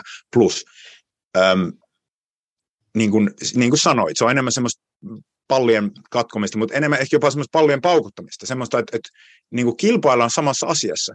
Sillä, että okei, kuka, niin kuin, me voidaan olla yhtä masku, niin kuin sillä, se on vähän niin kuin se, me voidaan tehdä yhtä paljon kuin te. Ei tuossa ole mitään feminis, feminiinistä. Sanoin, että hei, mäkin voi olla yritysjohtajana. Mä haluan, että sä saat sen chanssin olla yritysjohtaja. Joo, mutta mun silmissä siinä, vittu, niin kuin, siinä ei, se ei ole todellakaan arvokkaampaa kuin se, että että sä voit luoda elämää. You know? niin kuin, ja, se, ja mä haluan, jos, mä, jos, sit kun, jos mulla on, sit kun, jos mulla on tytär, mä haluan, että hänellä on kaikki mahdollisuudet. Mä haluan, että jos hän haluaa olla yritysjohtaja ja uraohjaus, hän saa. Mutta mä en halua välittää hänelle viestiä, että se olisi arvokkaampaa kuin se, että hän luo elämää ja kasvattaa lapsia. Mun se on kaunista. Ja kaikki saa valita ihan mitä haluaa, mutta jotenkin mä rakastan feminiinisyyttä mun naisessa. Ja mä rakastan sitä, että hän haluaa olla äiti. Ja hän haluaa luoda elämää. Ja hän haluaa tehdä mun, meidän talosta kodin. Ja että mä saan providea hänelle. Ja se on meidän konsensuksessa niin kuin tapahtuva valinta. Ja, ja toi ei ole enää normi. Ja toi on, mitä, toi on jotain, mikä mulle kaunista. Ja mitä mä niin kuin haluan myös olla sille, että hei, tuossa ei ole mitään väärää, tuossa ei ole mitään alistavaa. Toi, toi voi olla tosi kaunis dynamiikka. Ja, ja mielestä... voi olla, että meitä kansellataan kaiken äskeisen takia. Se on hyvin mahdollista. Mutta onneksi tämä oli tällainen podcastin tässä niin kuin yli tunti mennyt, niin kota, että joku olisi tarvinnut kumminkin kuunnella tänne asti näitä meidän juttuja, ennen kuin meillä tulee nämä tota, vähän kyse Ei, ei leikata tosta semmoista, semmoista 30 sekuntia IG-kelaa. Joo, ehkä, ehkä ei. Ehkä ei. tai, tota, sanon vielä tuosta semmoisen, että, että taas mun Peterson-fiksaatio on varmaan kaikille mun kuulijoille tuttu, mutta että Petersoni on sanonut sitä, että, että kulttuurit, jotka eivät arvosta pyhää feminiiniä, ovat hukassa. Ja se, niin kuin hän viittasi siihen just, että, että niin kuin tähän pyhä feminiini arkkityyppiin, eli pyhä feminiini arkkityyppi on jännä kristiuskossa, niin se ei ole pelkästään nainen, vaan se on nainen ja lapsi, että se pyhä äiti pitää lasta sylissään. Ja sehän on just sitä, niin kuin, että kunnioitetaan sitä naisen kykyä luoda elämää. Ja se, että siinä on jotain pyhää siinä, niin kuin siinä. Ja jos me unohdetaan se, mikä on valitettavasti Suomessa kyllä jotenkin unohtunut, että et, et, et sillä mä voin ottaa feministin leiman tuohon ottaa, että et mä sikana paljon enemmän enemmän kunnioitan äitejä, ja ne, ketkä niin kuin hoitaa lapsiaan. Hmm. Mullakin vaimo on ollut kotona Sama. lapsen kanssa, ja se, että et, et kuinka arvokasta se on, se niin kuin lapsen, lapsien niin kuin tuominen tänne maailmaan, niin se, se jotenkin, musta tuntuu, että se on Suomessa unohtunut, ja varsinkin jos puhutaan niin kuin feministeistä, niin ei, en mä kuule puhetta siitä, että, että kuinka arvokasta se on. Että se on jotenkin ihan niin kuin unohtunut se, se puoli, siitä, että se on tosi hämmentävää. No just, just, just mun pointti, just mun pointti, kun en mä näe mitään feminiinisiä arvoja tai feminiinisyyden kauneutta. By the way, mä en tiedä kuinka paljon sä oot puhunut tästä podcastista, mutta niin kuin nopeasti adressataan, koska se on toinen juttu, mitä kuulee paljon, että maskuliinisuus ja feminiinisuus on kulttuurillisesti luotuja konsepteja. Right? Mm. Niin jotenkin, no tosta voisi puhua vaikka puoli tuntia, mutta niin kuin kiteytyksessä silleen, joo. No, kaikki mitä me liitetään maskuliinisuuteen voi, voi niin kuin laittaa testosteroni alle, you know? että siellä on aggressio, päättäväisyys, ehkä tunteellinen niin kuin, voi olla tunteellisesti kylmä, on kykenevä siihen.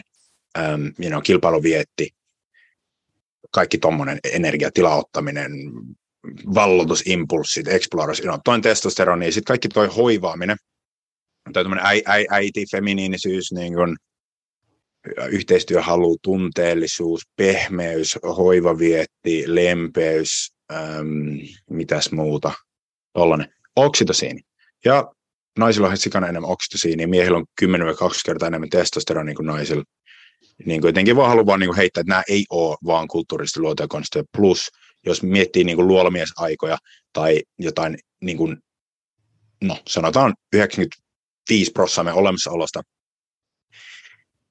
meillä ei, tai enemmän. Meillä ei ole ollut ehkäisyä. Naiset on ollut tosi paljon raskaana. Jos olet raskaana, niin pystyt sä tekemään noita, niin pystyt suojelemaan, pystyt sä pitää huolta niin kuin selviytymis niin kuin tehtävistä. Et.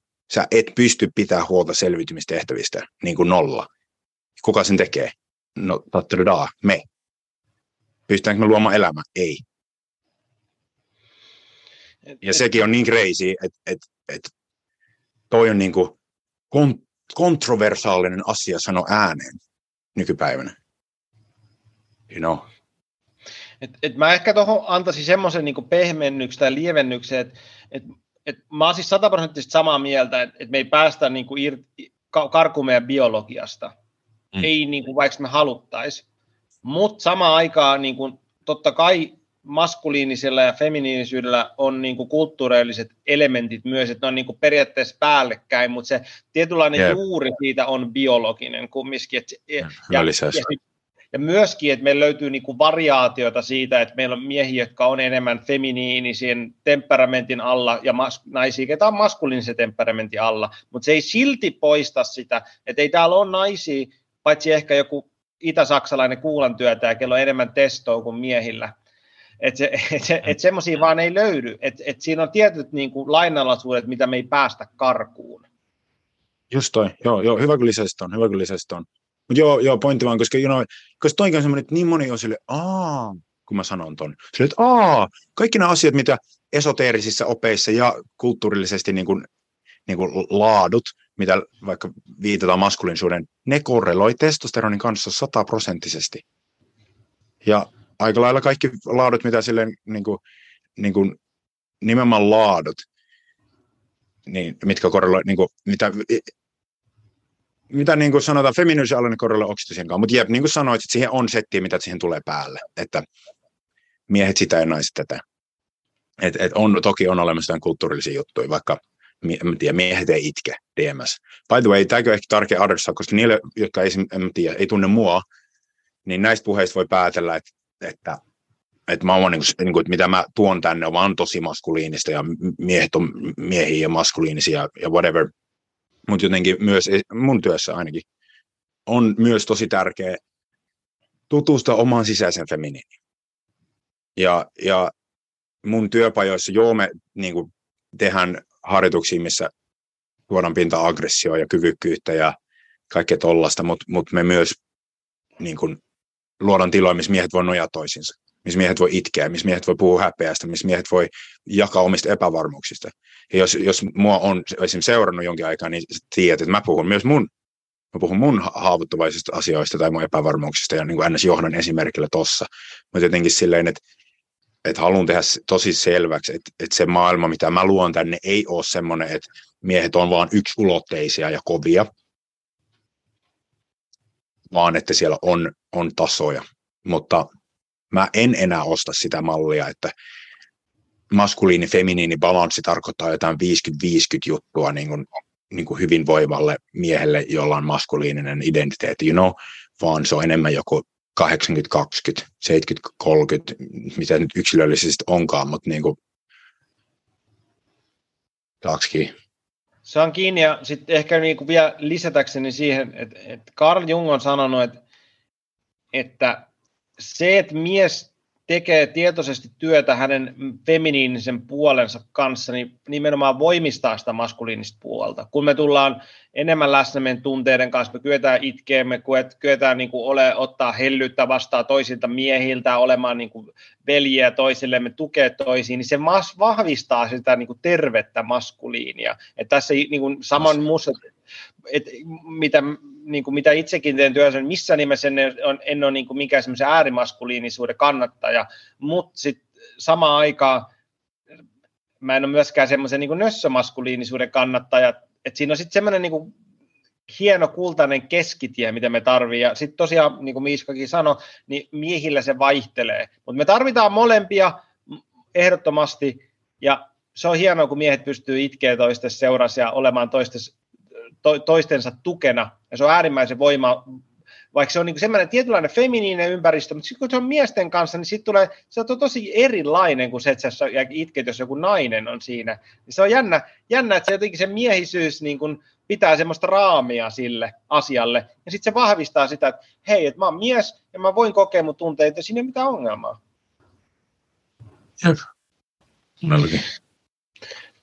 Toi, jos me hypätään vähän yhteen toiseen aiheeseen, mikä, mitä sä jaoit tuolla Facebookin jossain kohtaa. Itse asiassa siitä tuli, silloin mä laitoinkin sulle viestiä, että hei, tuukse Miska mun podcastiin. Ja tota, ää, koska me nyt ollaan jo vähän kanseloitu itseämme, niin voidaan kanseloida vähän lisää. Dominointi. Sä jaoit sieltä muuta, jonkun videon niin kuin dominoivasta miehestä seksuaalisesti ja, sen tila, ja, ja tilanotosta niin kuin miehenä. Ja mä niin kuin sillä että tässä niin kuin pelkästään niin kuin lämpö nousee tässä podcastissa nyt jo, kun mä vain avaan suuni tästä aiheesta. Niin sä jaoit jotain, niin haluatko sä kertoa, mitä sä oikein jaoit ja mis, mistä se homma lähti? Haluan. Sori, mutta musta on... Miiska, miten sitten, kun sä jaoit tonne Instaan aika tämmöisen kontroversaali video jossain kohtaa, mistä tuli kaiken näköistä keskustelua, mikä mun mielestä oli hemmetin hyvä video aiheesta seksuaalisuus ja maskuliinisuus ja dominointi. Haluatko meille jakaa vähän, että mistä oli kyse? No tota, siis mä oon varmaan jakanut aika monta videoa, mä en ole ihan varma mihin se viittaa, mutta mun tulee yksi mieleen, mistä ainakin kyllä lähtee settiä. Eli ainakin yhdessä videossa mä sanoin, että jokainen nainen, joka on integroinut ja hyväksynyt oman eläinkeho feminiininsä, rakastaa tulla dominoiduksi sängyssä. Ja, ja sitten mä haluan avata heti seuraavaksi, mitä, mitä mä meinaan dominoinnilla tässä kontekstissa. Öm, mulle dominointi tarkoittaa, se ei tarkoita mitään niin kuin alistamista tai nöyryyttämistä tai niin kuin jotain sadistista alistamista, vaan enemmänkin sellaista, että, että mulle siihen liittyy se aspekti, että meillä on syvä yhteys. Ja mä, sä oot otettu huomioon mun päätöksenteossa, mutta mä seuraan mun impulseja, mä seuraan mitä mä haluan tehdä. Ja mä otan mun naista, mä, mä nautin hänet. Ja lahjoja, mitä siitä tulee naiselle, on hänen on äänes pakko antautua, koska mä oon niin isosti ohjessa, että mä niin kuin, miten se nyt sanoo, siis, siis suostumuksen sisällä äänes pakotan hänet antautumaan. You know, mä, mä ohjaan.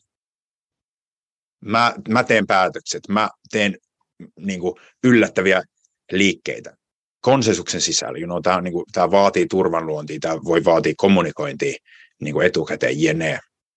Mutta mutta se, että niin kuin, mä, mä uskon syvästi, että niin kuin feminiinin, feminiinin luonnon ytimessä niin kuin hän halu, niin kuin, feminiini haluaa tulla nautituksi, otetuksi. You know, tämä, tämä kaunis asia, joka vetää puolensa ja on viehtävä, ultimaattisesti haluaa tulla nautituksi. Ja, ja se on, mitä, mitä mä teen, kun mä dominoin sängyssä. Mä nautin hänet. Ja mitä mä joskus opin aikoinaan mun mentorilta joskus aiheeseen liittyen oli niin kuin se, että oo syvässä yhteydessä ja empatiassa ja tee mitä sä haluat. Ja se on lahja teille molemmille.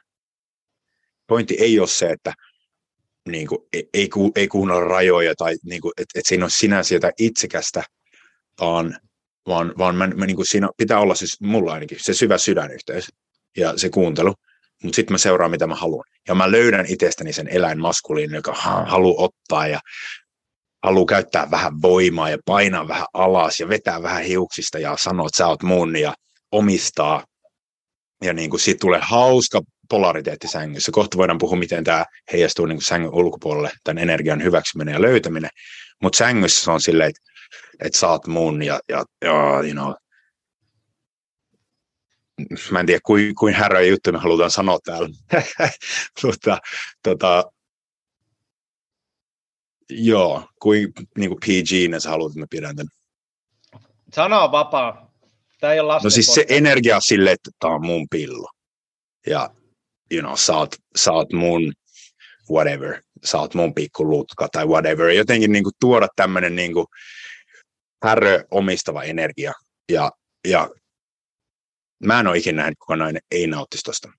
Ja itse asiassa, niin mä muistan, eka kertaa joskus joku nainen, siis se tuli naisilta mun, mun keississä se, että hei please, niin kuin dominoi mua, kurista mua, läpsi mua. Ja mä olin aluksi silleen, että mitä vittua, että sulla on joku trauma. Ja en mä niin kuin osaa, mä ajattelin. Ja mä olin niin naiska, että mä silti koitin tehdä sitä. Varmaan tosi säällittävästi.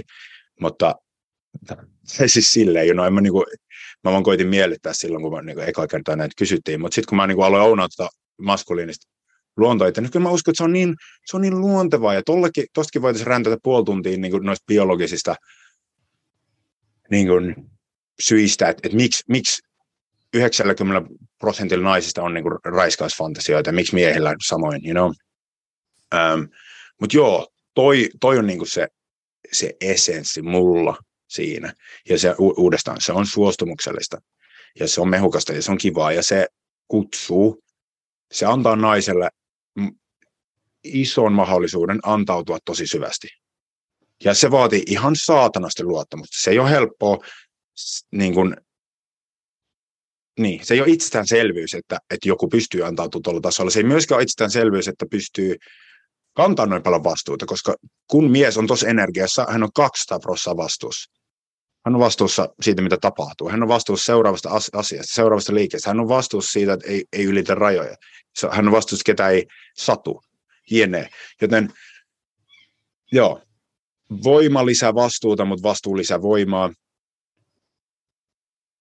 se on kaunis paikka niin kuin myös nousta syvempään johtajuuteen ja maskuliiniseen energiaan.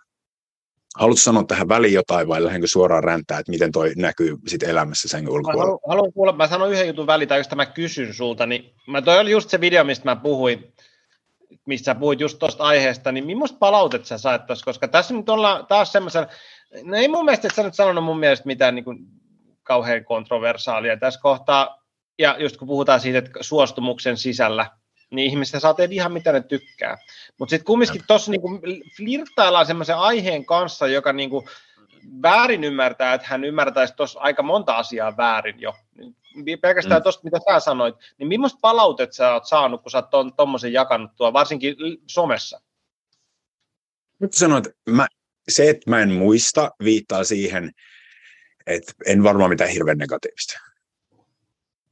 Veik- veikkaan, että, että just naisilta, tämä on muuten myös hauska ilmiö. Arvatkaa, kuinka monta prosentin velivoima seuraajista ig ja podcast-kuuntelijoista on naisia. En tiedä, puolet? Yli. Joku 65. Okei. Okay. Tiedätkö? No, ihan, no, no ihan niin kuin mehuissaan seuraamassa kaikkea tätä settiä, mitä miehet touhuu ja, ja jene. Anyway, Mä, Varmaan mä on siis... positiivista palautetta suurin piirtein. Ei, ei ainakaan mitään, ei, ei ollut no, nolla mitään radikaali haista vittu, mitä sä oikein selität kommentteja, ei ollut, koska en mä muista. Mutta toisaalta, mm, joo, ei, ei ollut mitään radikaalia kyllä.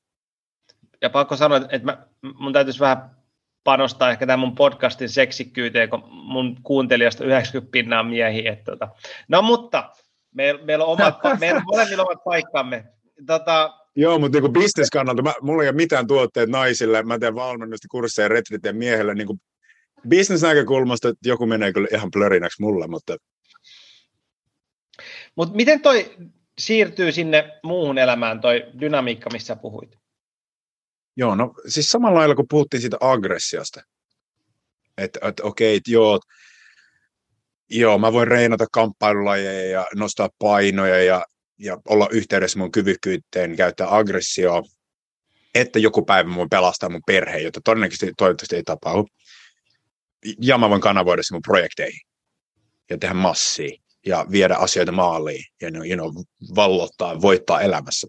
Sama asia tuolla dominoinnilla. Okei, jos mä voin tuoda tuon energian sängyssä, että mä otan feminiiniä, mä nautin feminiinin, mä otan mun vitun paikan ja mä kleimaan tämän jutun ja, aa, ja hän rakastaa sitä. Mikä ei sitä tekemistä samaa maailmassa, koska you know, maapallossa on paljon feminiinienergiaa ja paljon kleimattavaa ja paljon, missä voi ottaa oman paikkansa ja nauttia elämän ja nauttia niin kuin, naut, niin kuin nauttia oman paikkansa tänne ja se rakastaa sitä, niin kuin ottaa elämältä silleen, että elämä rakastaa sitä. Jep, musta toi kiteyttää se hyvin. Mitä ikinä sitten onkaan, niin kuin täällä fyysisellä, fyysisellä niin kuin, niin kuin plane, mikä se nyt olisi suomeksi, täällä niin kuin tasolla,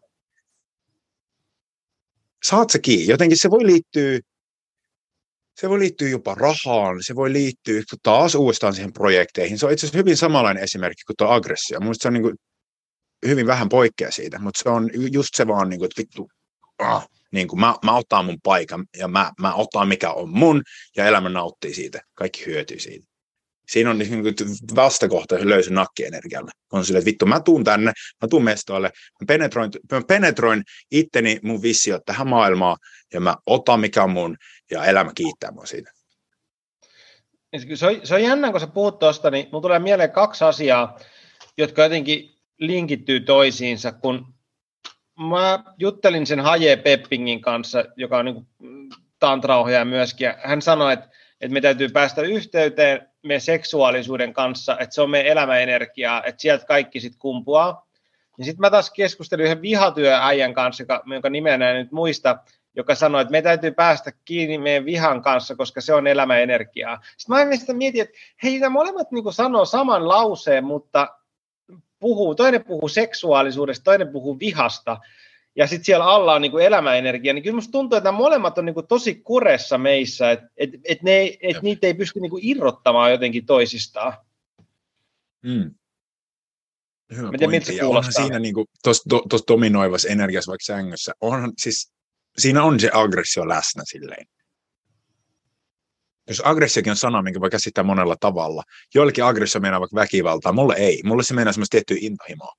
Ja joku, mä muista kuka se oli, mutta se oli joku, jossain podcast joskus sanoi, että, niin että vaikka niin kuin maastopyörä, niin kuin dirt bike, on aggressiivinen. Siinä on, niin kuin, siinä on niin kuin hevosvoimi, po, poveri, se kiihtyy, you know, se on räjähtävä. Niin kuin toi energian niin kuin voisi kuvata aggressiiviseksi. Mun mielestä niin kuin, terveellä nuorella miehellä on vähän, tota, you know, jos sulla on testot paukkuu, niin sulla on vähän tota energiaa. Toki myös tyyneys ja semmoinen vakaus ja mahdottuneisuus, nekin, nekin voi olla, tai on tosi maskuliinisia, mutta anyway, niin tuossa dominoivassa energiassa siinä on vähän tulta ja vähän oh, hiuksista kiinni ja mm, you know, niin kuin omistaa, niin siinä, siinä on semmoista niin kuin, tulista maustetta, mikä menee vähän niin kuin siihen aggressioon ähm, sateenvarjo alle jossakin.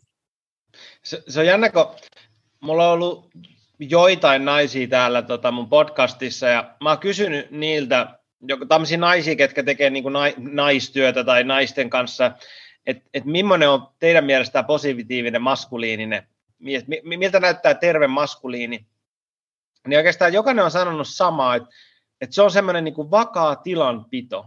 Sitten mä oon sillä, että Joo, että se on osa maskuliiniä, mutta miten sitten tämä, mistä me puhutaan nyt, mistä Miiska puhuu, että niinku ihan niin kuin, että et se, et se, et se on niinku hukassa, että et jos nyt miestyö on tota, niin kuin, ä, lapsen kengistä, niin toi, mistä sä nyt puhut, on niinku vielä enemmän lapsen kengissä, että siitä ei niinku puhu, puhutaan vielä vähemmän, että tosta niinku essenssistä. No. Mä en ole ikinä kuullut, että kukaan puhuu tästä Suomessa niin kuin miestyö äijä mä, mä en ole ikinä, mä, se ei meinaa, että sitä ei ole tehty, mä en ole ikinä kuullut kenenkään miehen puhuvan tästä niin kuin julkisesti. Jo, ennen mäkään kyllä ehkä jossain workshopin sisällä ehkä, mutta todella, todella vähän. Joo. No se on varmaan niin saatana tabu juttu. Ja ylipäätään se, että miehet puhuu seksistä. Pelottavaa. You know, tulee kaikki, onko mä tarpeeksi paskapinnalle. You know, ja, ja nytkin varmaan ku, ku, niin kuin hyvin monelle miehelle tämä voi olla triggeröivä kuulla ja voi, voi alkaa vertailla, että en mä osaa ottaa tolleen tai en mä osaa olla noin maskuliininen sängyssä ja, tai mitä ikinä. Ja niin kuin, joo, monelle tosi epämukava aihe niin kuin puhuu, koska se on niin ladattu asia. Siihen sisältyy niin paljon niin kuin oma-arvon tunne. Onko mä tarpeeksi? Onko mä rakastettava? Ja jotenkin ehkä miehille joku alitajuinen syvin pelko ehkä, niin kuin, niin kuin, halutaanko mut ottaa vastaan? Niin kuin, onko minä, onko mun esenssi tarpeeksi? Ja joku semmoinen, että mitä jos ei? Se meinaa, että mun geenit ei jatka. Kela kuin, niin kuin kivulias asia tuolla alitajunnassa. Ja sitten taas jos joo, se, että saa naisilta rakkautta, validaatio, seksiä, se vaan, you know, siksi, siksi tuntuu niin saatanan hyvältä nähdä sun nainen nauttimassa sun eessä, voihkimassa, whatever. Se vaan kommunikoi meidän selkärangon se, jes, mä teen jotain oikein, mä saan pillua, mä, tämä nainen rakastaa, mä, mun geenit voi jatkuu. Vaikka te ette olisi tekemässä lapsia, niin, niin kuin samat, samat impulssit, sama niin kuin luonto siellä ähm, reagoi noihin juttuihin.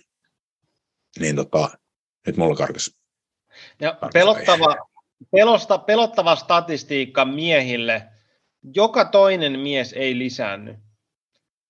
Mieti, että haluatko olla, jos se sulla puoliso on, niin haluatko olla 50 pinnaa niistä, jotka ei lisäänny? se on niin todella, kun mä kuulin tuon statistiikan, että voiko olla totta, niin se on totta, että, että naiset saa keskimäärin kaksi lasta ja miehet saa keskimäärin yhden lapsen. Niin jos otetaan sellainen statistiikka, niin se tarkoittaa käytännössä sitä, että puolet miehistä ei lisänny niin kuin evolutiivisesti. Niin se on aika kova mm. niin kuin cut, mikä täällä maailmassa tapahtuu. Että tota, sen Mä sanoisin nisäkkäille, että toi on vielä, toi on vielä niin iso prosentti niille, jotka lisääntyi mä nyt en ole hirveän ekstensiivistä tutkimus, niin kuin, ähm, tutkimusta aiheesta tehnyt tai silleen perehtynyt, mutta, mutta mitä mä nyt olen nähnyt, niin kuin aika monella eläimellä se on joku 20 pinnaa. Kyllä. Että vaan ne alfat oikeasti lisääntyy, ja ne sitten ne lisääntyy ihan saatanasti. Kyllä, kyllä. Mutta silti joka toinen on aika paljon, aika paljon kumminkin, että jos sä ajattelet, että, että se on, on, aika, on, on, on. aika helppo olla jäädä sinne miinus 50. Mutta hei, mun täytyy jatkaa mun toisen duuniin. Tämä tietysti ei ole mun duuni, tämä on mun harrastus. Mutta hei Miiska, kiitos tosi paljon, kun tulit mun podcastiin. Hemmetin hyvää keskustelua Joo. erittäin olennaisten asioiden äärellä. Ja mites jos joku kuulija olisi sillä, että hei vitsi toi Miska on kyllä mielenkiintoinen tyyppi, mitä, mitähän se tekee, voisikohan sillä olla jotain mulle annettavaa, niin mistä sut löytää? Instagramista Velivoima, helppo löytää. Kaikki podcast-appit, Velivoima podcast. Se on vielä semi-alkutekijöissä. Minulla olla siellä kolme jaksoa, mutta sinne tulee pikkuhiljaa lisää.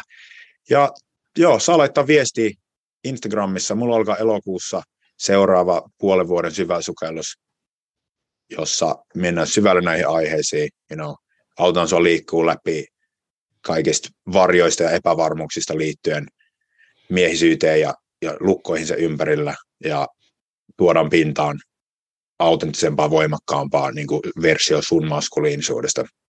Joten jos sellainen kiinnostaa, niin seuraa ig mä, mä tuun kyllä hollaa siitä, kun seuraava erä alkaa, tai laita viestiä. Joo. Se on tosiaan puoliksi onlineissa, puoliksi ää, live, live-retriittiä mukaan. Joo. Joo, noin on varmaan tärkeä jakaa tähän. To, toki teen myös yksilövalmennusta, niistä voi myös kysyä viestillä. Yes, mutta hei, hienoa ja kiitos. Kiitos äijä. Oli tosi kiva ravitsevaa puhua näistä aiheista. Tosi tärkeitä aiheita. Ja just, että ihana, että sä luot näitä tiloja, missä päästään puhumaan näistä, koska niin kuin todettu, näistä ei puhuta tarpeeksi.